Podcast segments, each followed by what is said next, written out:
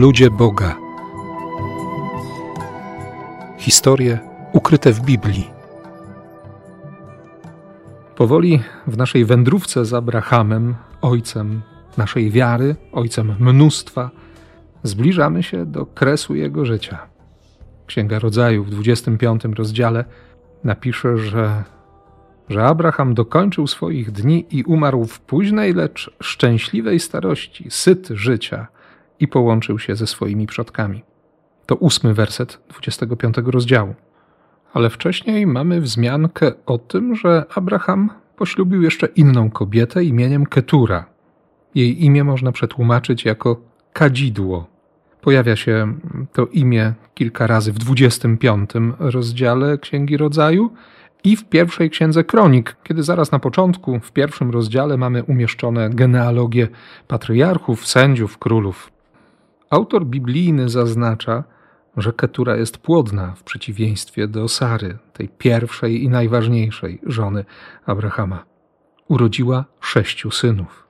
Wśród nich jest Madian, przodek późniejszych Madianitów, którzy będą uciskać Izraela przez wiele lat. Ciągle będą na ścieżce wojennej z narodem wybranym. Być może powodem jest to, co zaznaczy Księga Rodzajów w wersecie piątym i szóstym. Abraham wszystko, co posiadał, oddał Izaakowi. A synom, których miał z żon drugorzędnych, przekazał dar i kazał im jeszcze za swego życia odejść od Izaaka ku wschodowi, do kraju leżącego na wschód. Przekład z Septuaginty zaznaczy, że synom swoich nałożnic dał Abraham różne podarunki. Jeszcze za swojego życia wyprawił ich na wschód, na wschodnie obszary, daleko od Izaaka. Być może dlatego między innymi potomkowie Madiana, jak i wiele innych narodów pochodzących e, od Abrahama, tak bardzo nienawidzili Izaaka i naród, który się z Izaaka wywodził. Trudno się zresztą dziwić. Abraham, który, który tak kocha syna obietnicy, że wyrzuca ze swojego domu wszystkie inne dzieci. Może nam trochę się to wszystko nie zgadza z myśleniem o Abrahamie, ale wiemy też dobrze, że te kilka tysięcy lat, które nas dzielą od czasów, w których żył ojciec naszej wiary, zmieniły też sporo w naszym myśleniu. A na pewno w myśleniu w naszej długości i szerokości geograficznej. W swojej relacji z Bogiem Abraham nieustannie odkrywał, że wszystko, co od Boga otrzymał, ma przekazać temu, który również będzie darem Boga, który będzie tym uśmiechem losu.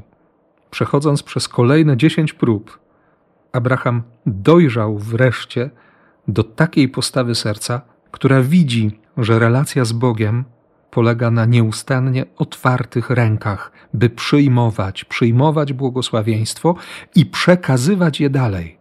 Nie zostawiać dla siebie, nie upierać się przy swoim punkcie widzenia, planach na przyszłość, ale żyć w zaufaniu. Oczywiście robić to, co do mnie należy, ale jednocześnie ciągle ufać bardziej, bardziej, mocniej, pełniej. Tradycja żydowska, zaznaczając w 25 rozdziale Księgi Rodzaju tę nieprawdopodobną różnicę w spojrzeniu Abrahama na Izaaka i na wszystkie pozostałe dzieci, zaświadcza o tym, jak ważne miejsce ma zajmować w życiu człowieka obietnica Boga, relacja z Bogiem i Boża wierność. Bo Bóg, który dotrzymuje słowa, jest, jak będziemy czytać potem u proroków, jest Bogiem zazdrosnym. Dając całą miłość, domaga się i ma prawo domagać się całej miłości człowieka.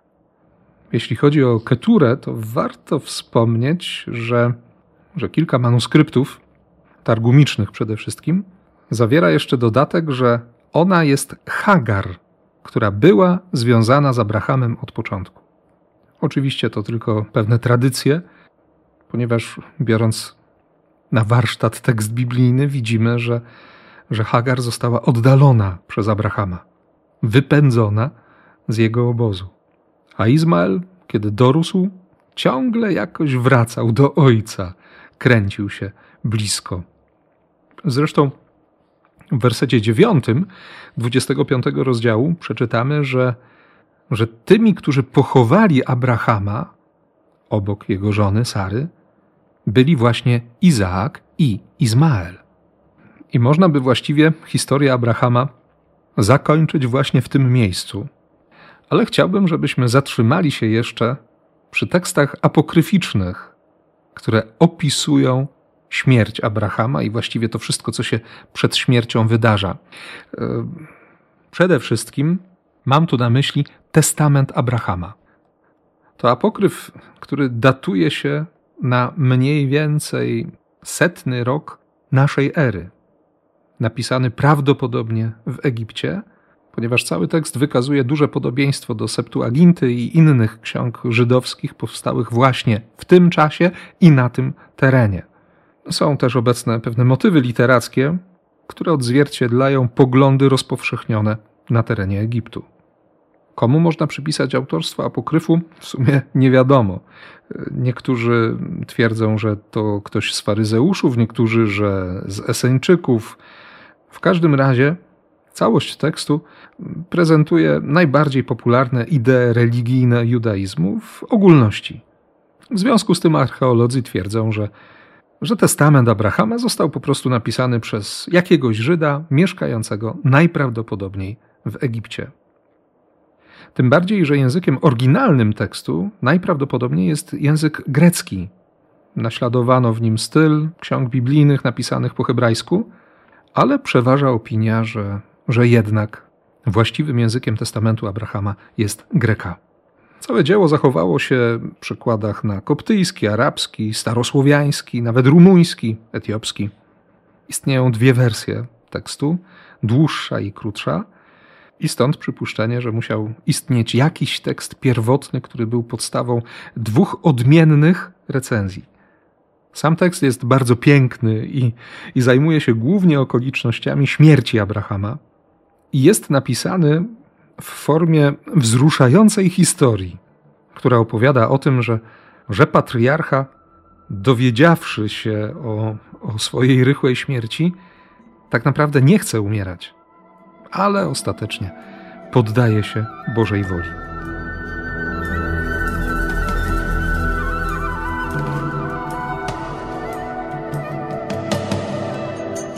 Spróbujmy przyjrzeć się najpierw e, krótszej wersji testamentu. Pamiętając oczywiście o tym, że nie jest to tekst natchniony, ale jedynie próba opisania ostatnich chwil życia ojca wiary na tej ziemi. Chronologia wydarzeń przedstawiona w Biblii również nie zostaje tutaj zachowana, ponieważ e, przeczytamy choćby o tym, że żona Abrahama, Sara, jeszcze żyje, przynajmniej w tym pierwszym etapie, kiedy Abraham dowiaduje się, że, że czas najwyższy pożegnać się z tym światem. Tekst otwiera polecenie Boga skierowane do Archanioła Michała. Powstań i idź do Abrahama, mego sługi, i powiedz mu, żeby zszedł ze świata. Oto bowiem dni Twojego doczesnego życia dopełniły się. Powiedz mu dlatego, żeby mógł zarządzić swoim domem, zanim umrze. Michał poszedł i przyszedł do Abrahama i znalazł go siedzącego przy pługu przed swoimi wołami. Wyglądał nadzwyczaj staro. W swoich ramionach trzymał swego syna. Po wymianie uprzejmości na wzór wschodni, Abraham zaprasza nieznanego przechodnia. Przyjdź do mnie, bracie, usiądź chwilę, abym wydał rozkaz, żeby zostało przyprowadzone jakieś zwierzę, abyśmy mogli wyruszyć do mojego domu i abyś ty ze mną odpoczął. Albowiem zbliża się wieczór, a rano, kiedy wstaniesz, możesz iść dokąd zechcesz. Lękam się bowiem, aby cię dziki zwierz nie spotkał i nie pokaleczył cię. Pamiętamy dobrze obowiązek gościnności jakiego przestrzegały i przestrzegają ludy wschodu. Archanioł Michał zgadza się na propozycję Abrahama, pyta jeszcze o imię gospodarza tej ziemi i podczas drogi ma miejsce cudowne wydarzenie. Wśród gałęzi tamaryszku rozlega się śpiew: Święty jesteś Ty, ponieważ Ty nosisz tajemnicę rzeczy, do których zostałeś posłany. Abraham zastanawia się, jaką to tajemnicę mógłby w sobie nosić. Po przyjściu do domu wydaje szybko rozkaz, aby, aby przygotować wieczerzę, bo ten dzień jest dniem radości. Gość w dom, Bóg w dom, tak według polskiego przysłowia. Abraham wtedy woła swojego syna i mówi: Powstań i nalej wody do misy, abyśmy umyli stopy tego przybysza. I nagle Abraham ma w sobie przeczucie, że w tej misie nie będzie więcej obmywał stóp człowieka przychodzącego do nas w gościnę. Izaak się rozpłakał, Abraham się rozpłakał. Autor e, apokryfu doda: Michał, widząc ich płaczących, płakał i on z nimi, a łzy Michała wpadały do misy, stając się drogocennymi kamieniami. I wtedy autor apokryfu daje wyraz pięknemu przekonaniu, że każdego wieczora wszyscy aniołowie modlą się przed Bogiem, stają przed Bogiem, by go uwielbiać. Od razu przypomina mi się e, film Miasto Aniołów, ponieważ e, znajduje się tam bardzo podobna scena. Michał idzie do nieba, modli się o zachodzie słońca i staje przed Panem. Bóg pyta: Powiedz, czego chcesz. Panie, posłałeś mnie do Abrahama, aby mu powiedzieć: Wyjdź z twego ciała i opuść świat, Pan cię wzywa, ale ja nie mam odwagi. Jest on bowiem twoim przyjacielem, człowiekiem sprawiedliwym. Proszę cię, panie, spraw, aby myśl o śmierci Abrahama weszła w jego serce, gdyż ja sam tego mu nie powiem. To są twarde słowa, a przecież ty od początku uczyniłeś go litującym się nad duszami wszystkich ludzi.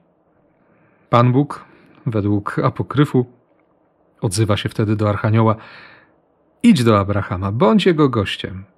Ja myśl o śmierci włożę podczas snu w serce jego syna, Izaaka. I tak się właśnie dzieje. Izaak przychodzi do Abrahama, płacze, Abraham się rozpłakał, Michał się rozpłakał, Sara wychodzi, widzi płaczących mężczyzn i, i też zastanawia się, Skąd ten płacz? Gdzie jest jego źródło? Dlaczego płaczą Twoje oczy, które są źródłem światła? Dzisiaj panuje radość. Przecież mąż Boży do Ciebie wstąpił. Abraham pyta swojej żony: Skąd wiesz, że to jest mąż Boży? Ten jest jednym z trzech mężów, którzy byli u nas w gościnie pod dębem Mamre.